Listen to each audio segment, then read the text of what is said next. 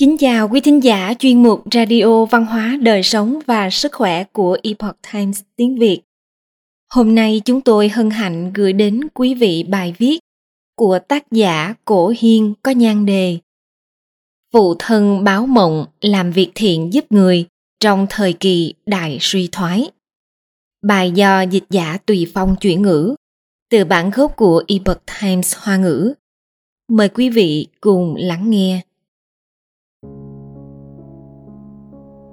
Vào tháng 9 năm 1929, đêm trước cuộc đại suy thoái kinh tế ở Hoa Kỳ, cha của Honey đã qua đời. Người cha này luôn là luật sư giỏi nhất trong vùng. Theo lời kể của Honey, ông còn có một người anh trai nhưng đã mất sớm. Với tư cách là em trai, ông đã thay thế vị trí của anh trai mình Cha của Honey rất yêu quý cậu con trai sớm trở thành trưởng tử này. Vào thời điểm thuật lại câu chuyện, Honey đã 67 tuổi và vẫn luôn nhớ đến cha mình. Mẹ ông tên là Nelly, lúc đó cũng đã 93 tuổi và vẫn còn khỏe mạnh. Một tháng sau khi cha mất, Honey trong khi vẫn còn đau buồn thì nhận được một thông báo từ ngân hàng Hóa ra cha ông với tư cách là một luật sư đã ký một bản thỏa thuận và một tấm chi phiếu đặc biệt trước khi qua đời. Tấm chi phiếu này dành cho mẹ ruột của cựu chiến binh đã tham gia đệ nhất thế chiến. Có thể là vì có một khoản chi phí dành riêng cho cựu chiến binh này, nhưng khoản tiền ấy tương đối lớn.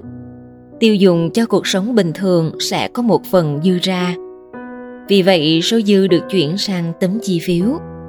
Người mẹ của cựu chiến binh này với tư cách là người giám hộ của con trai, bà có thể định kỳ được lĩnh số dư đó. Chỉ cần có bản thỏa thuận là bà có thể sử dụng hợp pháp tấm chi phiếu này. Thật không may, lúc đó đang là thời kỳ đại khủng hoảng kinh tế. Cuộc sống của bà đang trong tình trạng túng quẫn mà tiền bạc trong ngân hàng cũng rất eo hẹp. Do đó sau khi cha Honey mất, khi biết rằng có một thỏa thuận như vậy, ngân hàng yêu cầu phải đưa ra bản thỏa thuận mới đồng ý thanh toán chi phiếu. Điều này thực sự đã làm khó ông Honey. Ông vội vàng quay trở lại văn phòng của cha mình, tra cứu các tập tài liệu mà cha để lại, tìm kiếm khắp nơi, nhưng không có kết quả trong lòng ông trở nên lo lắng, mãi vẫn không tìm thấy bản thỏa thuận. Đến tối muộn mới trở về nhà. Honey luôn suy nghĩ về chuyện này. Ăn không ngon, ngủ không yên. Cảm thấy chuyện này thực sự rất khó giải quyết, không biết nên làm thế nào. Thời gian chậm chậm trôi qua, honey cầm tờ báo buổi tối lên, cố gắng thư giãn đầu óc nhưng không đọc nổi chữ nào. Ông rất mệt mỏi, liền ngồi trên ghế tựa, thả lỏng người xuống. Nửa người nằm trên ghế và bất giác ngủ thiếp đi. Đột nhiên, một cỗ xe do hai con bạch mã kéo chạy tới. Honey nhìn thấy cha mình đang ngồi ở ghế trước của cỗ xe. Bên cạnh là anh trai tommy đã mất hơn 10 năm còn cô em gái Emily yếu mệnh đang ngồi ở hàng ghế sau. Bên cạnh cô là người bạn trước đây của cha, cũng là một luật sư nổi tiếng. Cha của Honey cười to, để lộ hàm răng rất đẹp. Khi cha của Honey qua đời, từng có một chiếc răng bị rụng. Những chiếc răng còn lại vẫn nguyên vẹn. Ông luôn luôn khỏe mạnh, Đến ngày trước khi qua đời vẫn còn ra ngoài săn bắn. Lúc đó ông đã 74 tuổi. Nhìn thấy cảnh tượng này, Honey không khỏi bất ngờ, tự hỏi bản thân, đây có phải là giấc mơ không? Người cha bước đến chỗ Honey, nắm tay ông như thường lệ và nói Con trai, con khỏe không? Cha luôn muốn gặp con và luôn dõi theo con. Con đã chăm sóc Nelly rất tốt, cha rất vui mừng.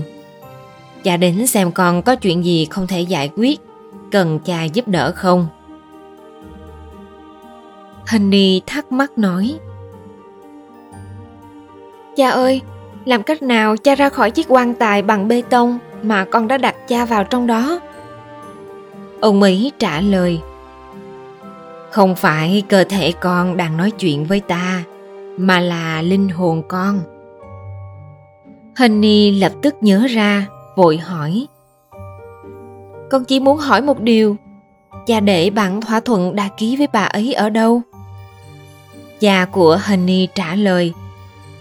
Cha có thể nói cho con biết nó ở đâu, Nhưng cha e rằng nó đã bị đánh cắp.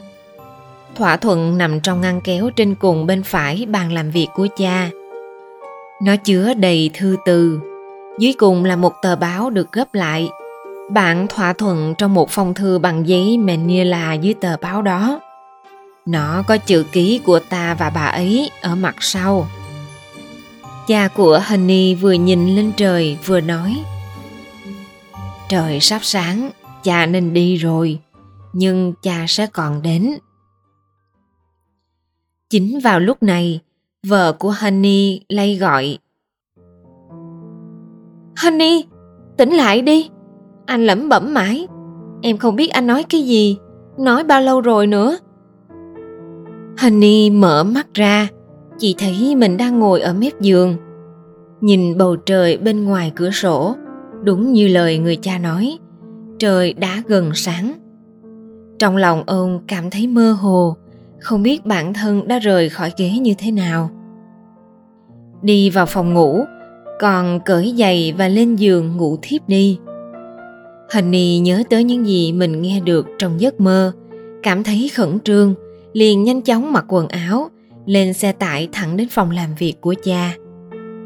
Ông hơi lo lắng, nhưng may thay khi bước vào văn phòng đã bình tĩnh lại.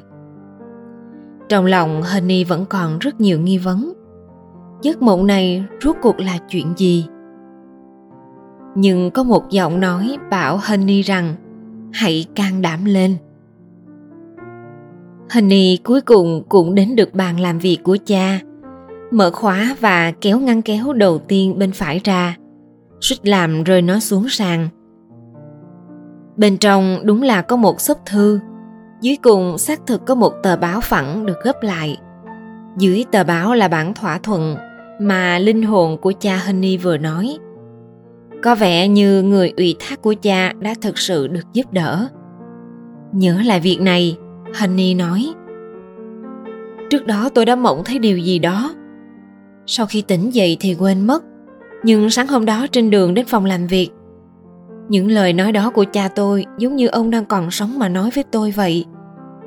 Trên đường đi tôi luôn nghĩ về những lời đó Câu chuyện có thật về người cha báo mộng cho con trai mình làm việc thiện này đã được ghi lại bởi Louisa E. Wright, đệ nhất phu nhân về siêu tâm lý học nổi tiếng của Hoa Kỳ. Do tên của một số người đã bị lược bỏ trong câu chuyện, vậy nên chúng tôi đã sử dụng tên gọi khác khi thuật lại câu chuyện. Riêng nhân vật chính Honey được ghi lại theo tên gốc. Bà Louisa E. Wright nhận học vị tiến sĩ thực vật vào năm 1923. Đến năm 1924, bà cùng chồng bắt đầu tham gia nghiên cứu trong lĩnh vực siêu tâm lý học.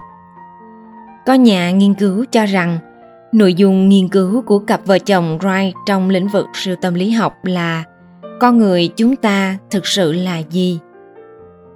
Vợ chồng bà Wright đã định nghĩa phạm vi lý niệm sai của siêu tâm lý học bao gồm tâm linh đến từ tính phi vật lý, nhân cách không chỉ bắt nguồn từ tổ tiên, mà còn có tính phổ biến ở một mức độ nhất định.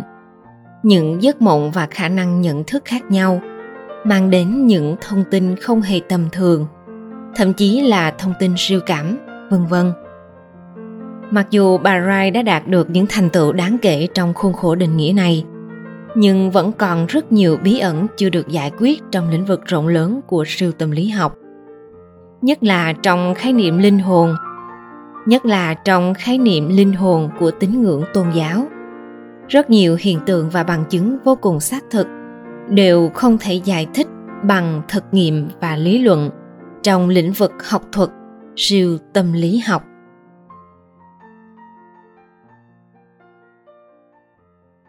Quý thính giả thân mến, chuyên mục radio văn hóa đời sống và sức khỏe của epoch times tiếng việt đến đây là hết.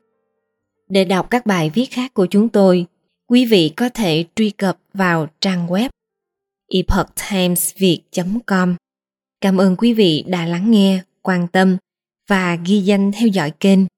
Mến chào tạm biệt và hẹn gặp lại quý vị trong chương trình lần sau kính chúc mọi điều bình an và tốt lành tới quý vị cùng người thân.